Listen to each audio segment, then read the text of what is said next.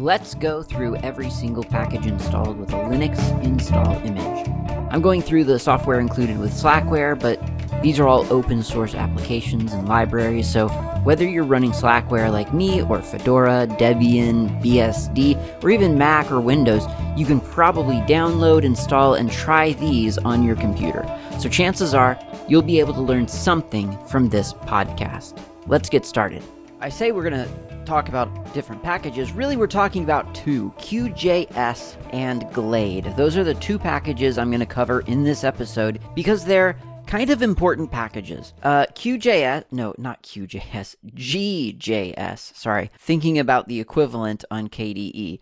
Actually, I meant GJS. I'm probably going to say QJS throughout the entire episode. So just, just when you hear that, think GJS instead. So GJS is the GNOME platform libraries for JavaScript, GJS. It, it's the it, it is the technology that powers the GNOME shell. If you've ever used it, the GNOME desktop, uh, GNOME Documents, Polari, I don't know Polari, and many other apps. It uses SpiderMonkey, which is Mozilla's JavaScript engine originally developed for Firefox. So, this is essentially ripping technology out of a web browser and utilizing it in the user space of your Linux desktop. That's one way to look at it. The other way is to say, oh, it's like Python except JavaScript. It's it's like it's Qt uh, PyQt except JavaScript and GNOME. That's another way to think of it. Or you could think of it as as as I do. I think uh, QML except for GNOME and JavaScript. Well, I mean QML uses JavaScript, so I should say QML except for GNOME. That's that's another way to look at it. However, you sort of need to think about it, um, it is uh, fairly accessible. And I say accessible meaning lots of people with varying levels of programming experience can access this. It is fairly accessible scripting for the desktop. Now, when I say scripting, I don't mean you can automate things on your desktop. You can with other technologies. This is is just literally you you can use what is what are commonly what is commonly called a scripting language, J- JavaScript, it's kind of in the name, uh, to develop desktop applications using the GNOME libraries. So that's pretty exciting, really, and I want to talk about how that's done in this episode, and I want to also cover, because it's the next one in the list, Glade, which is related to GJS uh, f- for uh, d- layout of, of your application. So we're going to talk about that in this episode, and before before I go into the details, I think the first thing to, to really quickly sort of talk about is an obsession of mine, which is going going towards this magical uh, singularity as it were of and I'm just using that for style. It's not. It's not really a singularity. I, am just saying it because it sounds like an impressive term. Um, uh, of of this place in the Linux desktop lifespan and in computer science in general, where normal people can sit down one morning and say, "Golly, I would really like an application to batch process these photographs for me," and they can do that. They can make that happen. And I, I choose batch processing photographs because, uh, as you probably know, dear listener, probably as you may know, dear listener, that uh, you you can do that in one command on Linux. Like you want to batch process a photo, ImageMagick has you covered almost guaranteed. And there are several dozen scripts out there on the internet for really, really complex processes that you can launch quickly. But even if those if those don't fix it for you, then you you've got ImageMagick that you can literally just one line command, one command, one one line of code, as it were, and and and cycle through hundreds of photographs. And, and using something like Parallel, you can do that in seconds because you can batch process in parallel. It's kind of stunning and super easy, except it's a terminal. And terminal is a whole new interface to learn. So imagine someone who, who's not thinking about a terminal, not thinking about, well, what kind of loop would I need to iterate over these 100 images. What kind how would that loop be affected if I want to do it in parallel? What's the pipeline if I want to do one thing to the image and then another thing to the image? Like eh, where am I saving the the the image back to? Do I need to change the name of that image for safety and so on? that can be difficult. And there's just this this idea that sometime in computing in computer science we'll arrive at a point where just a normal person can roll up to their desk at work and and design an application for themselves because there's a task that they have to do that day that would take them 8 hours but if they can design an application in half an hour or an hour eh, and and it'll it'll work on that stuff in the background for them then they're done. Now this is significant right now in July or what is it, August of 2023 because the rage in computer science in in consu- in consumer electronics or or yeah well and computer science the rage is AI. Like right now everyone is just so excited about AI and what these these models of computation could possibly make possible for people. And everybody is trying to fit it into their workflow. I don't care what you're doing. You're writing YAML files for server configuration or you're doing artwork for books. Everybody's trying to cram AI into into that workflow somehow because somehow it seems that our human brains weren't able to solve the puzzle of how to make application development as easy as it is to make an Excel spreadsheet, but w- apparently we could make a computer that can just do the spreadsheet, w- the calculations that we wanted the, our, our spreadsheet to do anyway. And I'm not opposed to the idea that an open source AI might be able to help me accomplish something that I couldn't otherwise do at all or otherwise do quickly. Like, I'm not opposed to that at all. If that's where things are headed and if that is the solution to the puzzle, then great. Maybe that's just the solution to the puzzle. I'm not personally convinced that that is the solution. It might be a solution, but I still think that the the process of programming can be made accessible. It can be made some, into something that other that, that people can do without requiring a university level computer science degree, without having to go through weeks of development time and different epics and user stories and, and all of the different things that development goes through. It, I think that it can be as easy as scripting. It's just we have to make it as easy as scripting and it has to be really, really ubiquitous. And and I think that's that's that's probably funny enough that's probably the hardest thing for us to do. I mean python is probably the closest thing to being the ubiquitous programming language. And yet sending your python application from one computer to another is just a painful process. I mean it is. It just is. I'm not saying it's Python's fault. I'm just saying if you can write something on your Linux machine and then send it to your friend on Mac OS and it won't work because their Python is super out of date or they don't have the right libraries that Python thinks it needs to have in order to launch the GUI or to do a thing. And so then they have to go to something else like Mac ports or Homebrew or whatever and install or pip and install all the right things and then once they've got all that then maybe they need a special environment because they don't they that that needs to not conflict with their OS, the, the, the Python that shipped with their OS, and, and finally you might be able to get it to run. And and even then, unfortunately, there's probably some some library somewhere that you didn't realize doesn't work on Mac the same way that it works on Linux, and so you're thinking, well, it should just be able to access your microphone, I guess, you know, like like everything else. Like, isn't that just a thing that Mac can do. No, you you need a special SDK for that.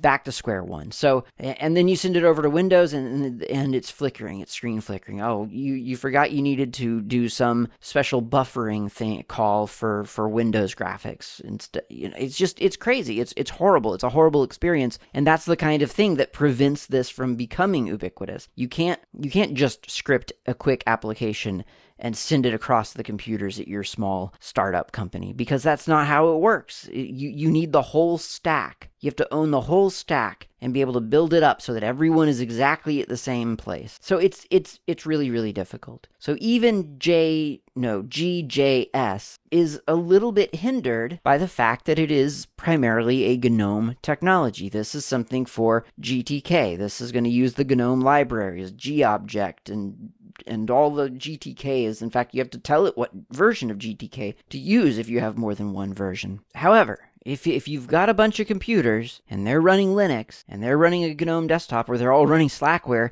and and they ship with GJS and the GTK libraries required for it to be useful, which Slackware does, then you can script up yourself a little application. It'll be GUI. It'll have a, a, you know an actual interface, like a user interface, and and you can make an actual application that'll launch and it'll do potentially useful things for you. It's really neat. And they've got really good documentation. Go to g- gjs.guide slash guides slash well you know what go to gjs.guide that's the that the, the website gjs.guide that's the website go there click around the location that i'm at is gjs.guide slash guides slash gtk slash 3 slash 01 dash basics dot html so that's the the sort of the getting the, the very basic getting started uh, process is there. It's a little bit weird. They start you out with, frankly, um, some examples that just don't work. Which you know that's that's a choice that uh, has been made.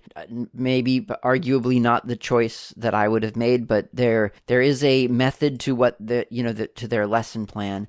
And if you stick with it, then you do eventually get to a point uh, of, of, of something that actually works. It, it does take a while, though, just so you know. Um, so the the the the simple sort of cutting to the chase demonstration. Uh, let me get to a temporary directory here. I'm going to make a file called file.js. And I'm going to open that in Emacs. And then I'm going to do hash bang slash user bin env. That's user slash bin slash env space gjs. Now let's pause there for a moment. I'm going to drop out to my terminal and I'm going to run gjs dash dash version, and it confirms that I do have this installed. It's gjs 1.70.0. So that's just to equate the command that I just, did the little magic cookie that I put at the top of that file with what is actually happening. Sh- shebang slash, so hash exclamation mark slash usr slash bin slash env for environment. It, it queries the computer and it says, what do you think the default version of something is? And then it's, and, and then space GJS. So now we're running whatever the default of GJS is. This file understands that's what it's supposed to be run in. In this case, that's 1.70.0. Okay, so the first thing you can do is import the libraries that you want to use. It's understood that you're going to be using JavaScript to write this script, but in order for JavaScript to understand that it now has access to a graphical uh, desktop environment or, or uh, you know windows and buttons and things like that you need to tell it about gtk because javascript naturally doesn't know about gtk it's not something that it usually knows anything about. But you can import that and and and alert that yes you want it to use gtk so imports dot gi dot versions.gtk with a capital G, GTK, capital G, equals, quote, 3.0, close quote, semicolon. So we've just set the version of GTK that we want GJS to, to, to, to look to, to use, to 3.0. Const, C-O-N-S-T, as in constant, curly brace, capital G, and then lowercase tk, curly brace, equals imports dot gi semicolon. So we've just set the constant value of GTK again with a capital G to the the the, the thing that we've imported, right? The imports.gi, this GTK environment for JavaScript. So now anything we use off of GTK really starts back at imports.gi. It's just a shorthand method to kind of well in, in a in a way, it, strangely makes the code clearer because you, you might think GTK you know, imports.gi, what is that? Well, just think you're using GTK. Like, just think of it as GTK. So that's what we've done there. All right, fifth line of my file, gtk.init. So again, GTK here is a, a capital G because in the, const, the, the constant that we created, we, we used a capital G. That was our choice. And when I say our choice, I mean the choice of the person writing this example, which is not me. I'm just I'm just taking stuff off of the website and adapting it. gtk.init parentheses null close parentheses semicolon. Okay. So that's an annoying kind of thing. And uh, this is one of the things I think that an IDE really, really makes a lot sort of, a little, not maybe not a lot, a little easier to understand. Because if you just see it written in code or you hear it droned onto you on a podcast, it's just, it's a magical incantation. GTK.init, parentheses null close parentheses, semicolon. Why are you even doing anything if the argument to that thing is literally null? Nothing. So, what that's doing really is it's creating an environment in which your code can run. It is, it does speak to a an init process in the underlying GTK libraries. And really uh, if I'm if I'm not mistaken, I believe that that's a space for arguments so parameters. But if you don't need any parameters, and you probably don't because this is a GUI application, you don't need parameters, you just pass null instead of argc and argv in the uh, the C uh, the C version of all this. So that's um, that's GTK init. It is l- admittedly easier to just think of it as a magical incantation, but at least you know if you if you the null particularly bugs me and and what that is as i understand it is um, an opting out of of having to worry about what did you launch this application? Were there parameters that you used when launching this application? All right next uh, you can create the stuff that you want to create. Like this is where you create the the the application, and uh, this can be quite quite complex. Uh, f- first, we'll just start with uh, the the classic "Hello World" thing. Not because I particularly love it, but because it is a good quick demonstration of of how to get something on your screen. So uh, you can do let l e t space label equal new space gtk dot label parentheses curly brace label colon quote hello world close curly brace close parentheses semicolon. And similarly you can do let win equals new gtk dot window parentheses parentheses semicolon. These are this is an annoying thing that you do in programming. I don't know why it's like this. I've never really looked into it but it's it's you, you're you're declaring you're declaring the the objects that you are creating let label equal a new GTK label. Let the window equal a new GTK window. So now you've created them but you haven't you haven't actually used them and and and for that reason the next two lines or well the next I guess one line joins those things together. So for instance win dot add parentheses label close parentheses semicolon. So in other words, you've created this window and you've created this label and you're not doing anything with either of them yet. So stick them together, win.add parentheses label close parentheses semicolon, and then win dot show underscore all parentheses parentheses semicolon. So you've just added the label to the window, and then you've declared that yes, you actually want that window to show up. And then finally, the tenth line of this little sample amp- application is gtk.main parentheses, parentheses, semicolon. Now, if we go out to the terminal again, we do a chmod plus x of file.js. In theory, I should be able to just now do a dot slash file.js and get a little tiny GTK window on my screen. And sure enough, I do says hello world right right in the middle of the sc- of the little window. It's labeled J- jgs it's got a little default x uh, x11 I- icon or Xorg icon whatever that is up in the left corner. And uh, i'll just close that window. Now interestingly the uh, when i after i close the window my prompt in my terminal is not returned to me. So that says to me that there's a signal being sent to GTK to, or rather to the KDE desktop to get rid of that window. But that signal didn't filter through to GTK to tell it to terminate the, the process. So I'll hit Control C to stop it. But the, the cool thing about that is that in 10 lines of code, I've gotten a window that would look to an experienced Linux desktop user like a really standard everyday window. I mean, all it says is hello world and it's it's it, it's really really small, but like that's not bad. And the process for getting that on my screen was just it, it's as easy as bash scripting. I, and I'm I'm not talking about the code itself, although the code I, I think I think you'd agree that that's that that wasn't too painful I mean, obviously it's really, really basic too. So, like, you have to consider that. But, I mean, the process of doing the thing, like, you didn't have to install a bunch of different libraries. You didn't have to go hunting anything down and, and configuring anything. You just, you wrote a file of some code, you ran the file, and the JavaScript engine connected to the GTK libraries that it requires. And I mean, everything happened and it, it showed up on screen. And I, I call that a, a, a victory. Like that's that's great. That was a great user experience. Again, super super basic, and I realize that, and I, I don't want to overstate how I don't want to make it seem like this was just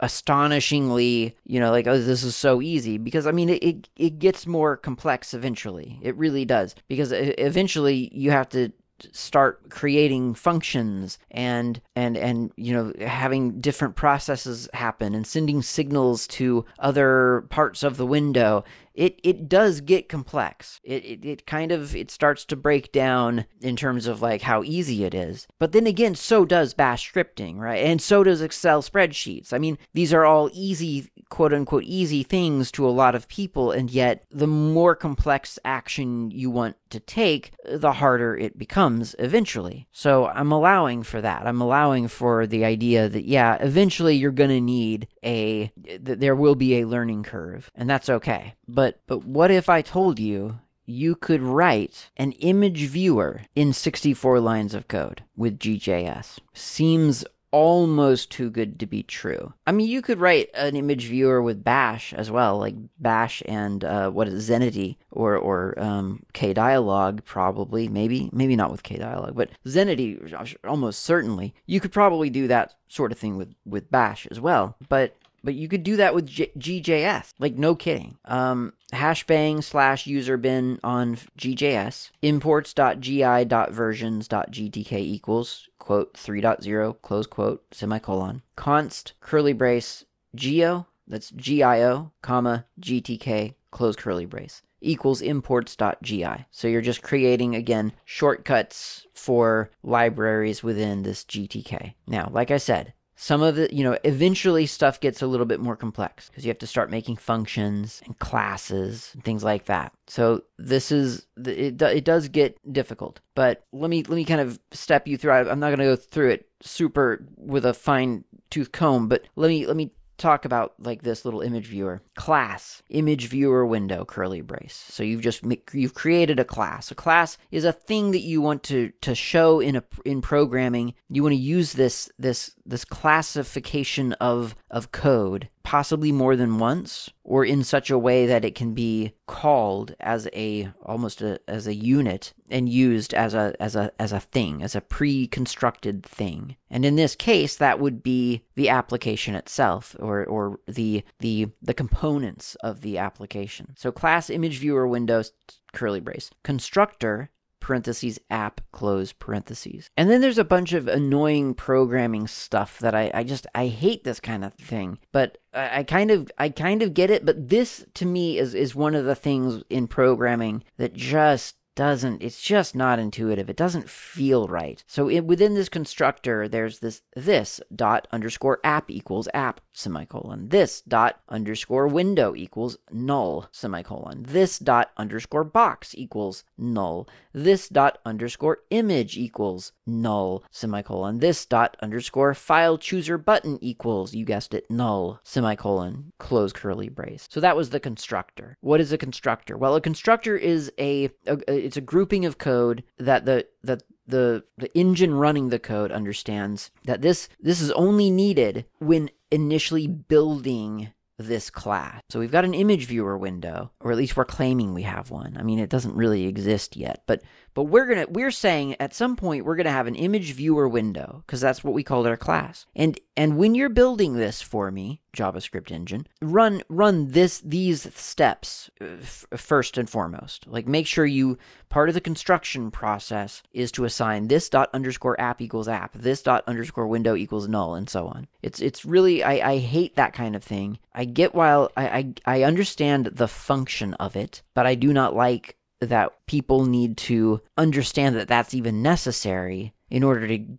proceed with their application. That's the kind of thing that you will likely, well, eventually one would understand it, but I mean, w- one would never understand that on one's own. Like you would just never guess that that kind of thing was necessary, even if you thought, okay, I get it. I, I call these these libraries and I, I write some JavaScript code. I've learned enough JavaScript code to understand that. Great, I'll I'll, I'll go for it. Well, hold up you you need to make a constructor with a bunch of stuff that doesn't even get that literally gets set to null first to nothing. So you're you're making a statement about nothing, and if you don't do it, then things don't work correctly. It's just silly. Okay, so that was the constructor function. Now there's an underscore build UI parentheses parentheses semicolon function. I know it's a function because it's within a class. It's got parentheses behind it and it's encapsulated in curly braces. And this one builds the actual window, like the window that you're going to see on your desktop. That's this dot underscore window equals new GTK dot application window parentheses semi uh, not semicolon um curly brace application colon this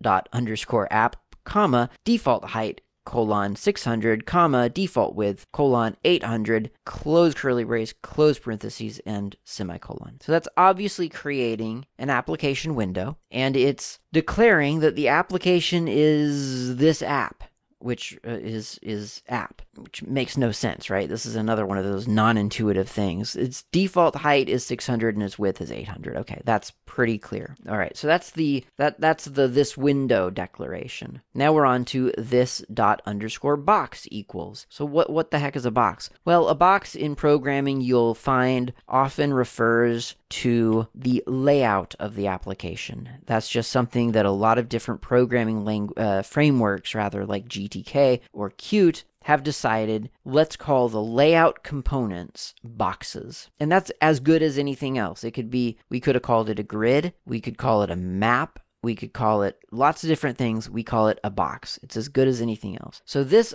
dot underscore box equals new gtk dot box parentheses some uh, curly brace orientation colon gtk dot orientation dot vertical curly brace parentheses semicolon. So this is this is invoking a, a sort of a preset layout of gtk uh, which is called the vertical layout. And so it assumes if you think of um, if you think of like css or if you think of uh, an office application where you can set the word wrapping around objects. Well, pretend like you decided you didn't want any word wrap, no word wrap, or or maybe they I don't know how different off- Office applications um, d- define it, but certainly in LibreOffice, it's it's defined as no word wrap, which means that if you put an image down in middle of a paragraph, then that paragraph is spl- it goes either to the top of the image or the bottom of the image, and does not wrap words around that image. It is as if though that image, whether it really does take 100% of the width of the page up or not, that's how it's treated. So it, it's very much a, um, a sort of a, well, a boxy kind of layout. You can, you can put these blocks next to each other. Block, that was actually the word. Block uh, layout. You can put blocks next to each other, but, or, or rather, you can stack blocks up on top of each other, but only one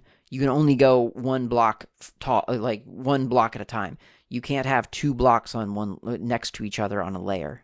So you've got a stack, and that's it. That's all you're allowed, and that's actually kind of liberating in a in a lot of instances because it makes it uh, pretty easy to to do layout, and it also makes it very friendly to uh, you know like people used to mobile mobile and website design. I mean, this is kind of how that works. You just stack stuff on top of each other and expect people to scroll down, and people do. They scroll down uh, up to a point. This dot underscore image equals, and this is new, uh, new GTK dot image parentheses semi uh, not semicolon curly brace v expand colon true. No idea what that means um, curly brace, parentheses, semicolon, this dot. Actually, I'll stop there. Okay, so we've just created something called an underscore image. Don't know what that is. Set it to a GTK dot image. So this is. I'm gonna. I'm gonna bring all of this together in the end. I, I sort of mostly promise, but this is cre- this is calling a GTK library for imaging. So this is the photo. The, when I said you can create a photo viewer, uh, an image viewer, this is the thing that's going that, that's calling just saying hey gtk image you know how to handle jpegs and pngs and gifs and webps and all the other you know tiffs and and PNGs. Did I say that already? All those image formats. You know how to do that. Let's just use you. V expand colon true probably means you know make ensure that the the image is sized such that it takes up as much space vertically as as as possible. Something like that. I'm I'm guessing. I didn't look the function up. Now remember with with the the demo application we created a bunch of stuff like the label and the window but but nothing hap- would would have happened if we hadn't done something with them. So the next line in this uh, uh, process is this dot underscore box dot add parentheses this dot underscore image close parentheses semicolon. So you see there, we we had a box and it's this is vertical orientation. I said, well, now we have to put stuff in that box. So the hierarchy is that we have a window inside of which is a box, and now inside of that there's an image or at least there's a placeholder for an image, because, of course, the user hasn't actually told us what image to load there yet. How can the user tell us what to load there? Well, we can use a file chooser button. What's a file chooser button? It's a GTK library. That's something that exists. So this dot underscore file chooser button equals GTK dot file chooser button dot new parentheses quote pick an image close quote comma gtk dot file chooser action dot open parentheses semicolon i'll bet as i said that it sounded like it makes sense and i think if if if you pretend like you n- already knew how to do that, it does make sense. Like just listen to it. This dot underscore file chooser button. Okay, that that we made up. Underscore file chooser button. That that we came up with. We we're calling it that. Equals gtk dot file chooser button dot new. That's a GTK function. GTK.FileChooser button dot new. New being a function of the file chooser button. So we're saying, hey, we want the we want to use the library where this file chooser button thing is stored. Okay, well, what do you want to do with it? Well, we want to create one. Dot new. So make a new one. Okay, cool. Well, you need to tell the library some information when you're creating a new file chooser button. Essentially, it wants to construct a file chooser button for you, but it needs some things from you first such as, quote, pick an image, close quote. Well, that's the text to put onto the button. And then comma, gtk.filechooser action dot open. So again, that's that's telling it the the action that we want to happen when someone clicks the file chooser button. I'm not saying any of this is like perfect or great or good or bad. I am simply saying this in a way you can kind of hear how it makes sense. And again, I'm going to I'm going to come back to all of this eventually. Okay, so now we've created a button, I guess. What have we not done with this button? Well, you're right, we have not used it yet. Remember, we've created it, but we haven't added it to our box yet. So that's true, but it's not actually time to do that yet. But I mean, keep that in mind. Uh, so so the next thing that that that's sort of required here is this dot underscore file chooser button dot connect parentheses uh, quote file dash set close quote comma parentheses button close parentheses equal sign greater than sign. So it's a little arrow. Uh, curly brace const file name equals button dot get underscore file name parentheses parentheses semicolon f- this dot underscore image dot set underscore from underscore file parentheses file name close parentheses semicolon curly brace parentheses semicolon. We've made the button. We haven't added it to the box yet, but we've made the button. And then um what? Like w- we've set what the button's going to do when you click it. It's going to do a file chooser action dot open. But but the rest of the application doesn't know that this button exists. It's just a button hanging out, talking to itself. The reason it exists is because it needs to get a, a file for us, and it needs to remember the file name of that file. That's what file chooser button.connect is doing. Something will be listening for that connection. And when the button is clicked and a file name is, a, uh, is acquired, then something else will do something with that information. This is real clunky stuff. I mean, this is the this is the stuff. This is why people don't code. On a just just for fun. Just oh, I'm gonna I'm gonna quickly write write a an application for myself. No, you're not. You, you're going to try to write an application for yourself, but you're to miss the constructor. And then once you figure that out, you're not to understand that the button needs to be connected to a thing because there needs to be data. And then later on in the code somewhere that'll be useful. Maybe it's horrible. Okay, this dot underscore box dot add parentheses this dot underscore file chooser button, close parentheses, semicolon. This, so there, that, that's where we added the button to the box, right? And then this dot underscore box dot show underscore all, parentheses, parentheses, semicolon. Because again, just because we've created a box doesn't mean it's going to actually show up. And then bizarrely, bizarrely, even though we've created the box and told it to show up, we haven't actually added the box to the window yet. So we have to do that. This dot underscore window dot add parentheses this dot underscore box close parentheses semicolon curly brace. Painful, painful stuff. I mean, th- these are the kinds of things where I understand that that they need to be done, and I, and I understand why they need to be done. But I, I just can't help but think there's isn't there some other way, like some other way to just be like, yes, I'm creating this box. Can we just assume that I want to add be added to the window? And of course, the answer is no. You can't. You cannot assume that it wants to be added to the window because what about the box that you don't want to add to the window yet or at all? Maybe maybe I don't know. Maybe some kind of weird notation would would be better for that. But then then you have to learn weird notation, right? Okay, there's only about 20 more lines of code here. That's the exciting thing. We're still in the class. We're still in this class photo image viewer window, whatever it's called. Um, what is it called anyway? Image viewer window. So this is the final function. Get widget parentheses parentheses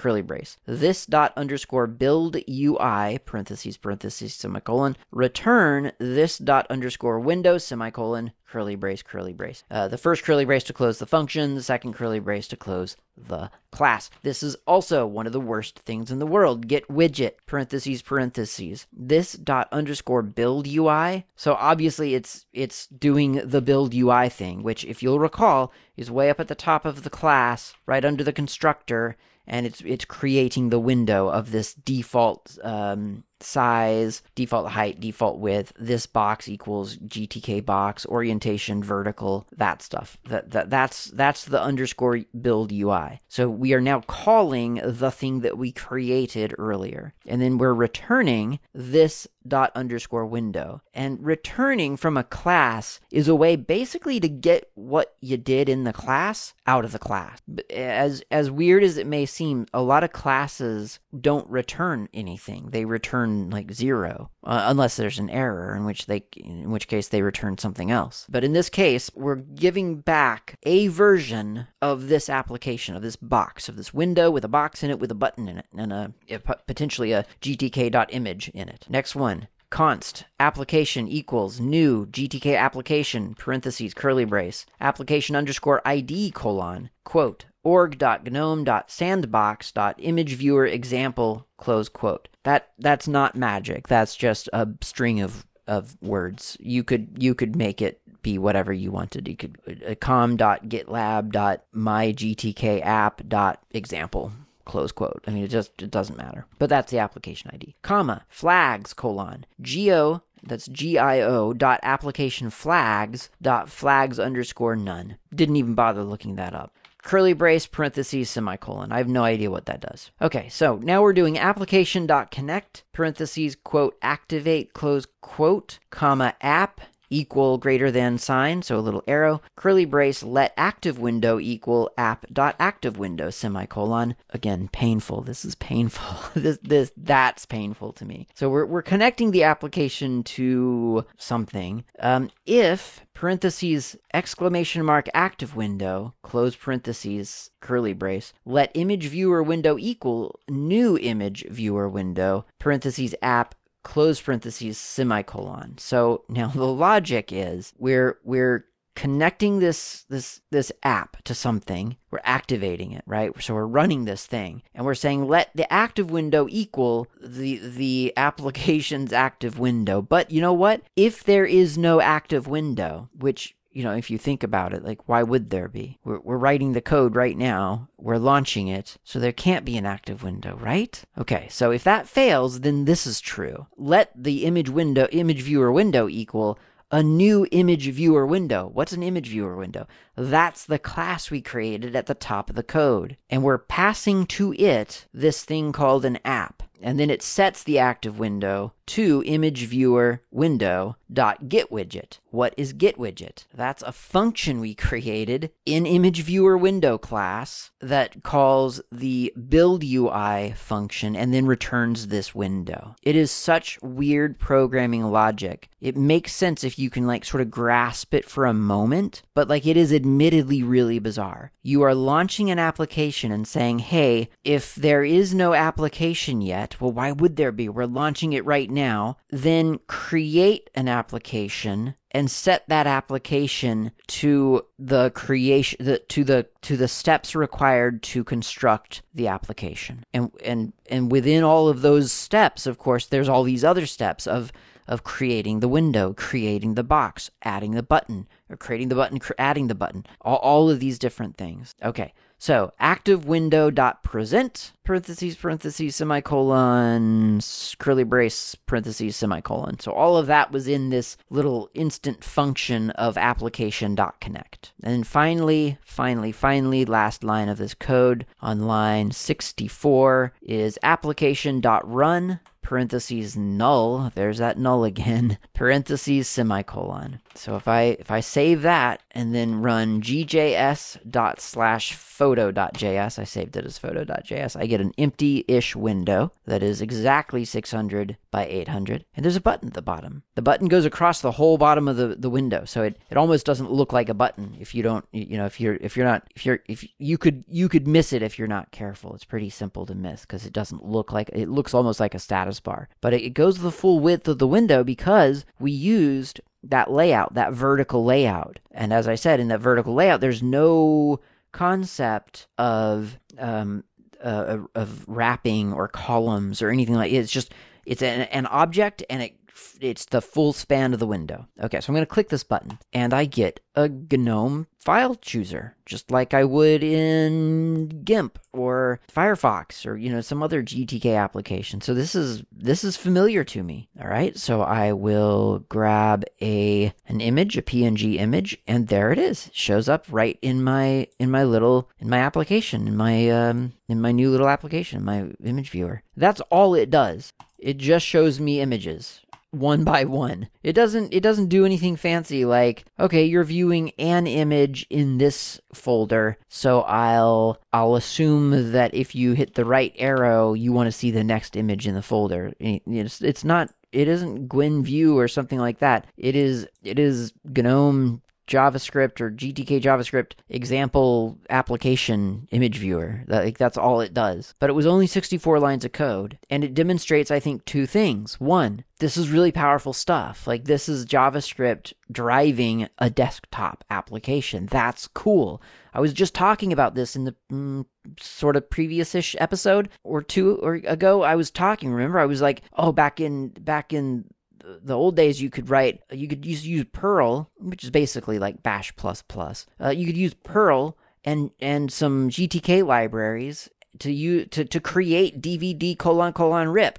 The reality is that number one, for a really complex thing, it, it's not going to be just a quick. It's going to be hundreds of lines of code, and then secondly, uh, you you really have to understand code for this to make sense. Like this is not as easy as it is in theory. There's a lot going on here, and there's a lot of just mind bending logic of of where you're you're you're writing code for for for steps that don't like exist yet. You know, like I mean, especially the constructor app. I guess in a, in a weird way is one of the more more sensible functions, even though I hate it a lot. Like, that's a sensible function in a way because you're defining, before they exist, you're defining almost for yourself what exactly the components of your application are actually going to be. There's going to be this thing called an app. There's going to be this thing called a window and a box and an image and a file chooser button. If it's not in that list, presumably, you know, you're it's not going to get it's not going to be used. It's not going to be created. And then there's this build UI step where you have to go through this whole sort of formality of like, yes, when I'm writing a GUI application, I want a window. I want the the thing for which I'm here. Like that that kind of thing for me is really well maybe that's the third point. So so twofold was one fold was that this is uh, that if you're doing something serious you're you're looking at hundreds of lines of code. Second fold is that it's got mind bending logic in here. It's got it, it's got things that call other functions that you've written and then you got other calls to functions that exist in GTK already. You're, you're, you're creating functions that you're not using yet. You're creating widgets that you're not actually adding to a box yet. It's just, it's, it can be very complex if you, if you don't really think it through. And then I think the third, the third thing about all of this is that there's there are things here in programming that are and this is standard stuff this is not gnome gtk javascript c- critique this is modern programming 2023 modern programming it says to you, looks at you straight in the eyes, and says, You're here to create a GUI application. Would you like a window with that application? I mean, that's what a GUI application is. Why am I having to create a function called, you know, build UI or, or my init function or, you know, whatever you call it? Why am I having to create a function where I set my window to new GTK application window and set it to a default app and a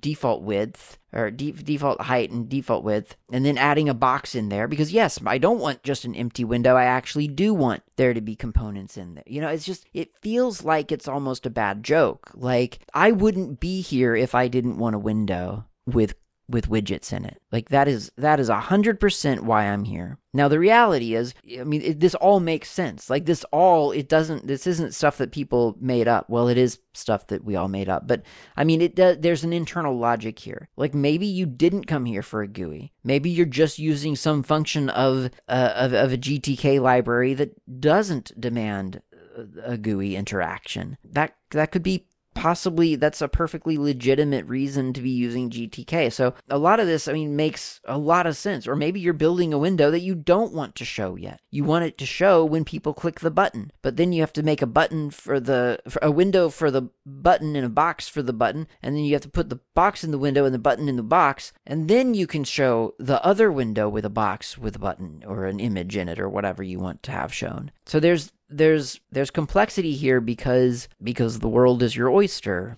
You can do whatever you want to with this stuff but that does that that means ultimately there's a lot of complexity here. But i think i think the complexity is is exactly what i've just said. Like i mean it, it it's a question of what do you want to do and that's going to determine how many lines of code you know you have to write. What do you want to use out of out of the toolbox that that you've been given? And then finally do you speak the language? Like literally do you do you know the language? The programming language in this case javascript but also the the shortcuts that you're you're taking in that language by using a whole library of stuff that someone else has already written. And i think that's part of the so th- those three issues are I think some of the things that we kind of like have to solve for in order to make programming really really easy. And I know I I, I can see the attempts in my head already. I mean like there have been some very good ones. I- interestingly Scratch, the uh the the project from MIT or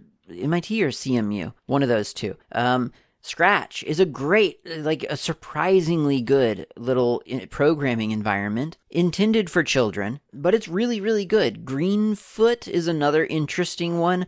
It's Scratch is the pinnacle, in my opinion. Scratch, because I've seen it happen. I've seen it being used. I've seen it you. Uh, I've seen people learn literally get to Python from scratch. Like and and Python has nothing to do with Scratch, but just learning programming through Scratch. So it, that is the pinnacle for me. Any age, I don't care. G- go use Scratch. Figure that out and then tackle programming. It'll change your life. So Scratch is great. There have been other ones like Visual Basic, maybe something like that, where building blocks are assembled to create things. And I have no opinion on that because I've never tried it. Um, I I am hesitant to believe that it's that it's great, but I don't know. Maybe you've had different experiences. There's what is it, Game Maker or something like that. That's not open source. I don't think Visual Basic is either. Um, and I, I or maybe it's Game Maker or like RPG Maker, something like that. Um, there's also what was it on Mac? Automator, Automator was on Mac. That that that was uh, I think it was called something like that, uh, where you could like they they provided you little visual functions uh, from the system uh, that you could click together kind of like like Scratch or like Lego blocks. Um, you could click them together, but in only certain ways because some functions didn't feed into other functions, which is important, but actually got pretty confusing the way they implemented it. Uh, and, you know, the output of one would feed into the input of the other, and, and eventually you could, in theory, construct like these little scripts. And I did, I've used that one a long, long time ago, back when I was learning this stuff and it was funny because um, Automator it had like a handful of functions for you know the Mac OS, like stuff from the develop you know from the from Apple from the development team, and then a handful of you know of sort of token functions from a couple of different applications, and then that was it. So it was never really truly useful in terms of scripting or or automating your environment because you just didn't have enough to work with, and ultimately for anything on the system, you would just drop down to a shell. Um, there was like a shell function, which literally was just type in your bash here and it will be run. So it was just like a fancy graphical front end to a shell script, um, which was kind of ridiculous. And that's that's literally what I used it for. Uh, it would be it was a it was essentially an easy way to get a double click icon for people who couldn't uh, open a terminal and run a command, or or who who you needed to make something happen on their computer, but you didn't want to have you know to instruct to have to have them to have to go do that every time. Just give them a double click icon, which would launch an automator action, which would then do a subshell of bash, and the the task was done. So there have been attempts to provide little building blocks so that people could, in theory, you know, put all of these things together and those are noble attempts and i don't know aside from scratch which a very limited i mean scratch is designed for a very specific purpose. It's like video game little little sort of hypercard style video games made um and and more than that really i mean yeah so but it's it's a video game type tool uh, for kids but again any age honestly I, I say it's for kids because it's literally geared towards kids but really honestly everybody should try scratch and use scratch uh, at least once it's just an amazing little application uh, it's online, it's open source. Uh, so, anyway, Scratch, great. Uh, other visual programming environments, not so great usually. So, I, I've seen the attempts at, at solving these issues, and the, the issues again. How complex do you want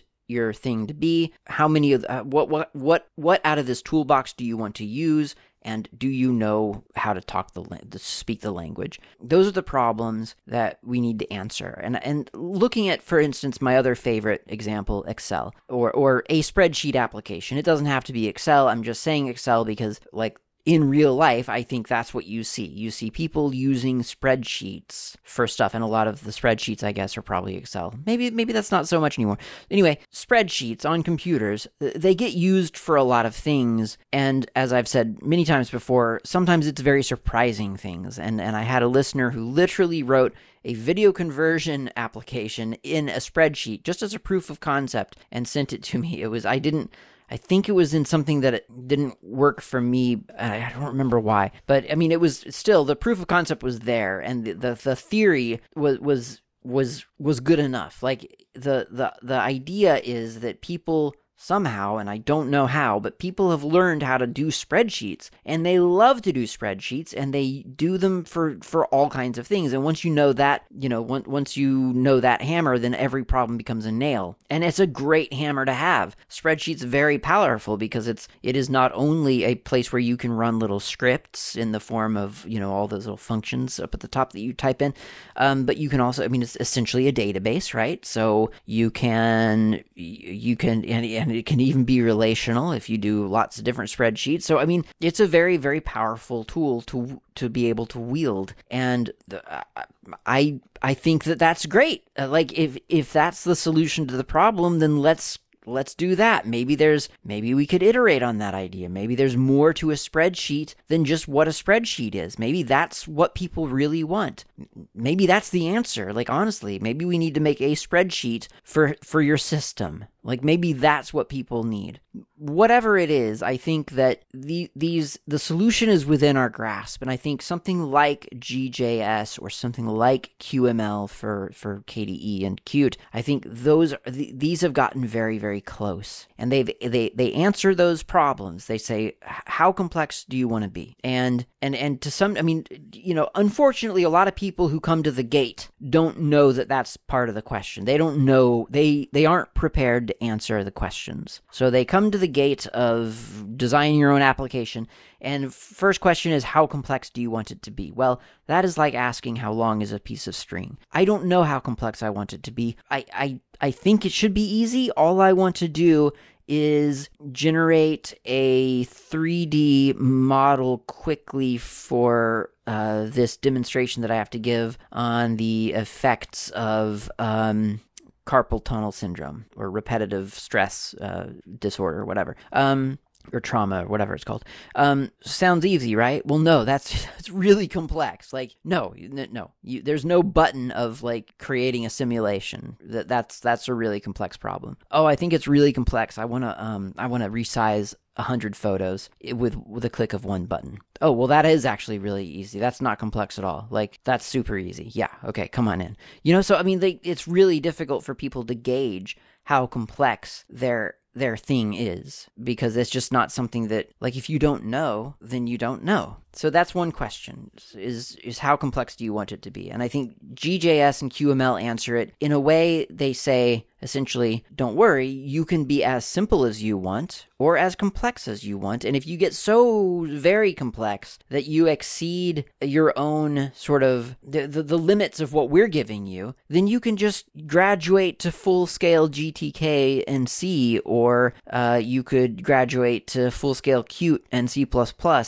and you'll be fine. And it'll all look the same because you're you're you're either using GJS and GTK or you're using QML and KDE and Qt. So so it, there's a there, there's a path from from simple to complex. The other question, what tools do you want to use out of this? Now that that one's tough, and I think that's where the visual programmers try to answer tr- try to help because if you're designing one of these applications and you think, okay, now I want to display an image, I want to click a button and I w- actually back up.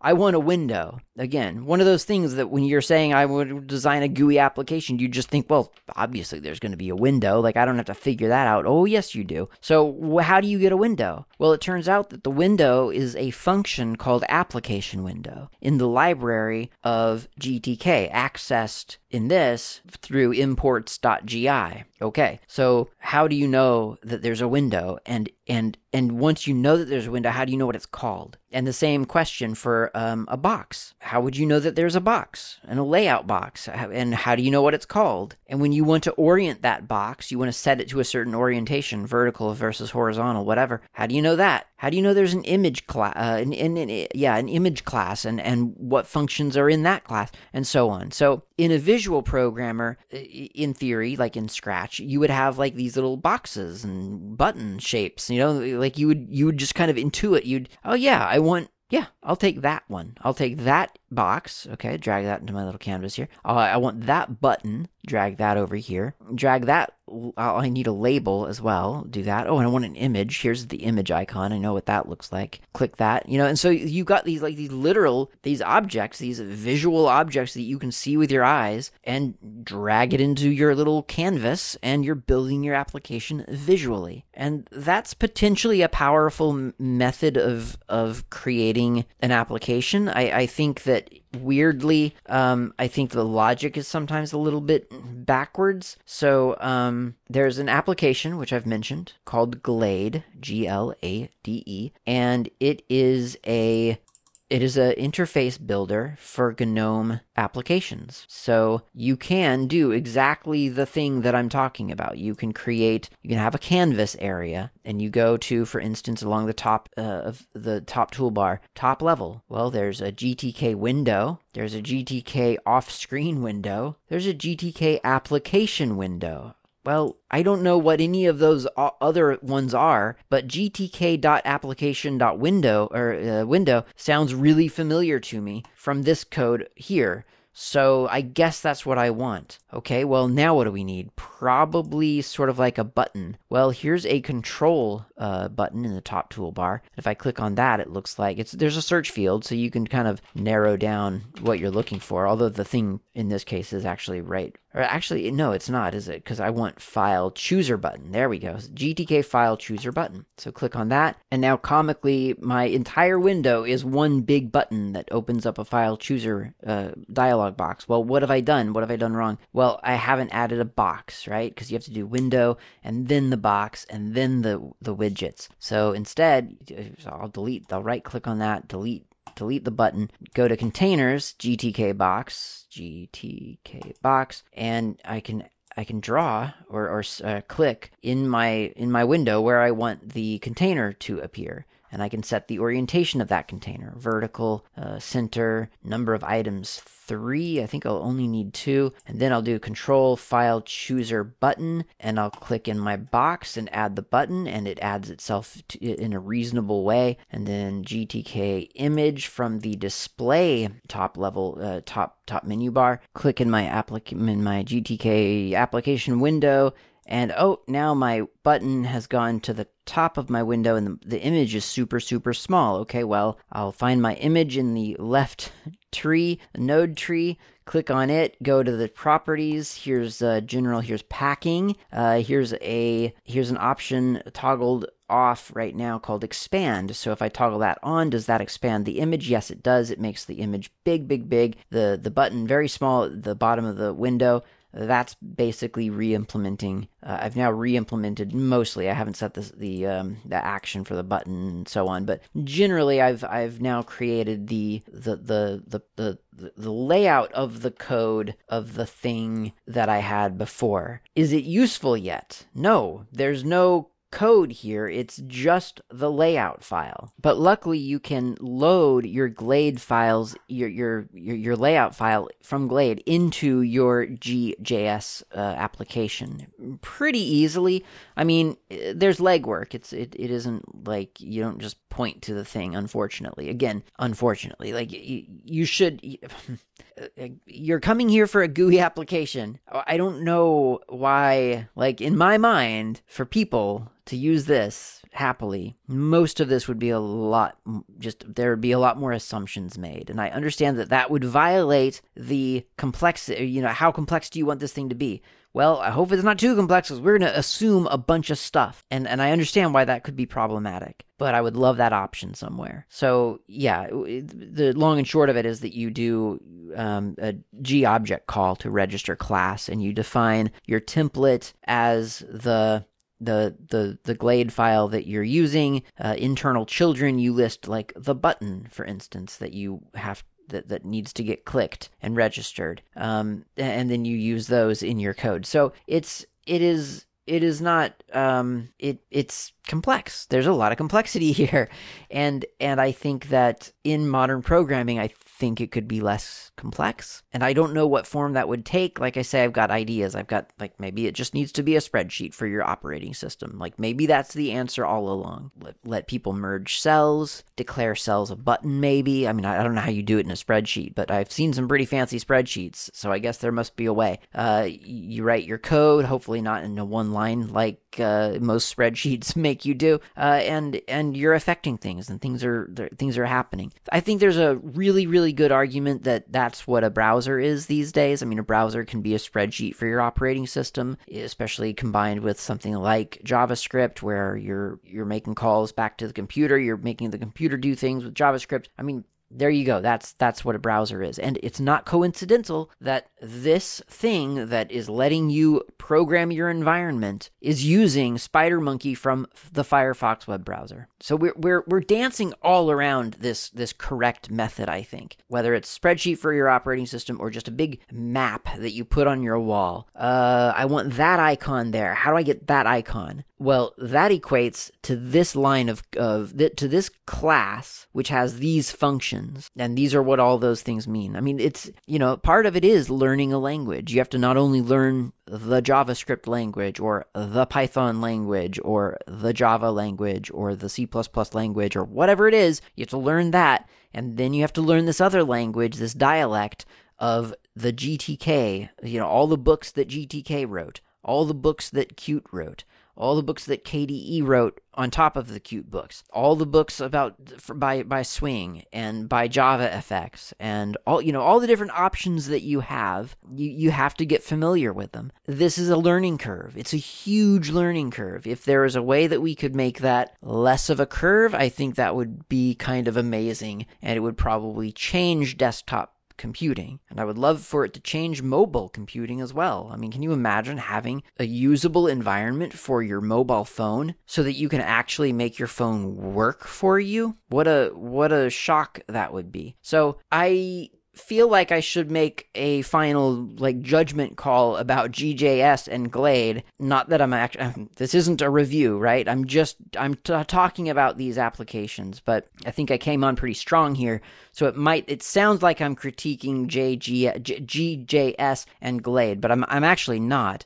I'm critiquing modern computing, just the small topic of modern computing, of which I know very little about. I'm not a computer scientist. I didn't go to f- school for this stuff. I'm just coming up I'm just flying off the handle with a lot of ideas about how things ought to be. It's kind of like saying humans should be better designed. Uh, you know, I mean, great, great idea. Go for it. You know, like make things better. So I'm, I, you know, I'm coming up with a lot of ideas, and and none of these ideas I I do I don't really, I'm not going to implement these myself. I don't know how to make things good. But could they be better? Yeah, I think they could be. And I think collectively, we all do know how to make things good, gooder. You know, like we can do this. We can get to a place where programming, uh, uh, you know, where we're customizing your environment is as easy as adding a stupid line to your .bashrc file. You know, like that's the kind of thing that makes a that that makes Linux exciting. When you when you finally figure out that by changing PS1 to an emoji of a penguin, you get to see a penguin every time you log into your computer or every time you open up a terminal. Like that's really cool. And it, it it's it's easy. You know where to go for it and you know what to do for it. And if you don't, it's an afternoon of figuring it out rather than a 4-year course on computer science. I understand that computer science is complex, and so boiling it down to something really really simple is not easy, but I do think it's possible. Take a look at Scratch, take a look at Bash, and as it turns out, take a look at GJS and Glade. It's not the simplest that you can get.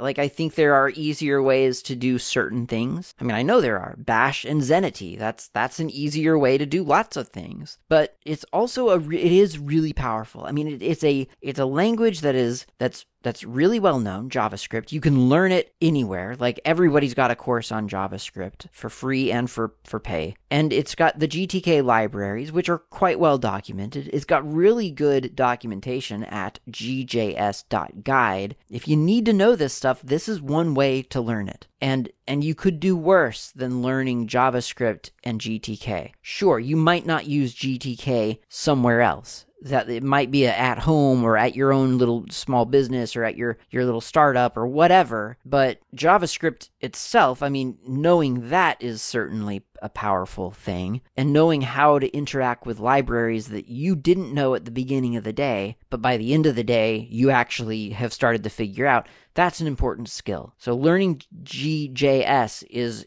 is not a bad idea, or QML for that matter. Not a bad idea, not a bad skill to develop. I think the trick at that point, like if, if you've decided to make the call, yes, I'm going to learn this, then the trick is, well, what are you going to do with it? That that is actually that's that fourth question that people don't ask. You know, like how complex, what tool do you know the language? Oh, also, what are you doing again? I've done that so many times. I've I've sat down at a computer to, to learn a programming thing and just realized I need a use case. Like I need I need an excuse to be here all afternoon messing around with this. I mean, sometimes that the excuse can just be can I get this to compile?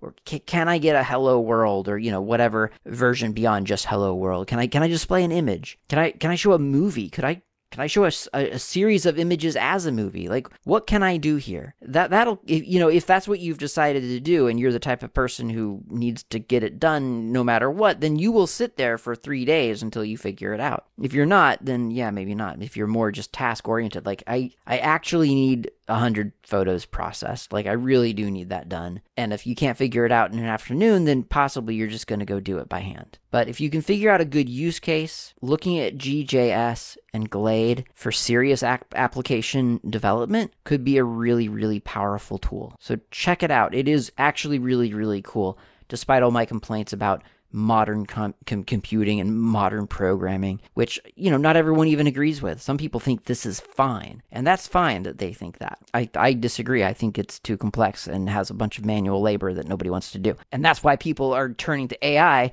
to do this stuff right now, right? I mean, like, nobody wants to do this except the people who do. And so I, I think it is a problem. I think we need to solve it. I think J- GJS and Glade are interesting steps in the right direction. That's it. Thanks for listening. Talk to you next time.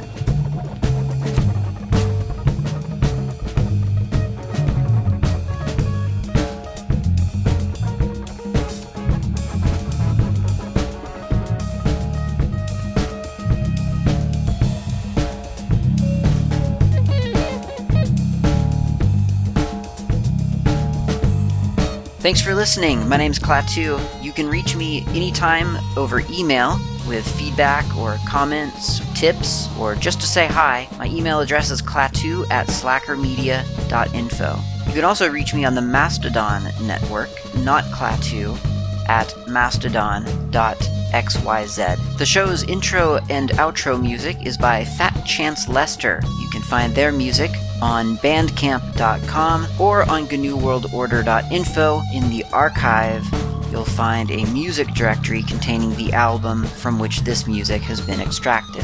Until next time, thanks for listening and keep the source open.